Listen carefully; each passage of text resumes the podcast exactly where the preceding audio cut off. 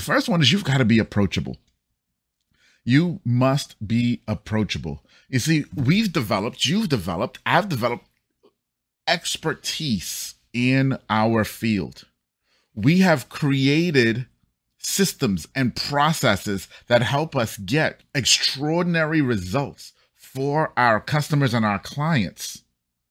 But if we're not approachable, if we don't have a heart to be able to allow people to come and talk to us and, and approach us and ask us questions and then be willing to give great answers. And when I say great answers, I'm not just talking about answers that make you sound super important, but answers that really target the heart of the person that you're talking to and answer their question in a way that they can understand. That's the key.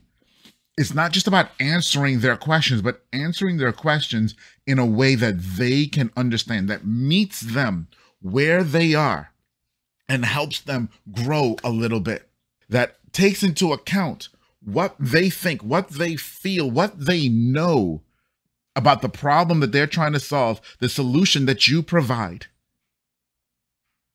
Meet them there and then move them forward a little bit with your answer. That's what it means to be be approachable.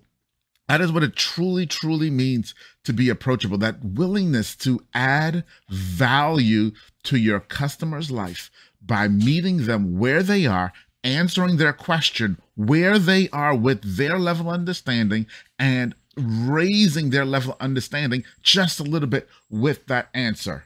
So you must be approachable. That's a crucial, crucial value and character trait that you must have to be an effective thought leader.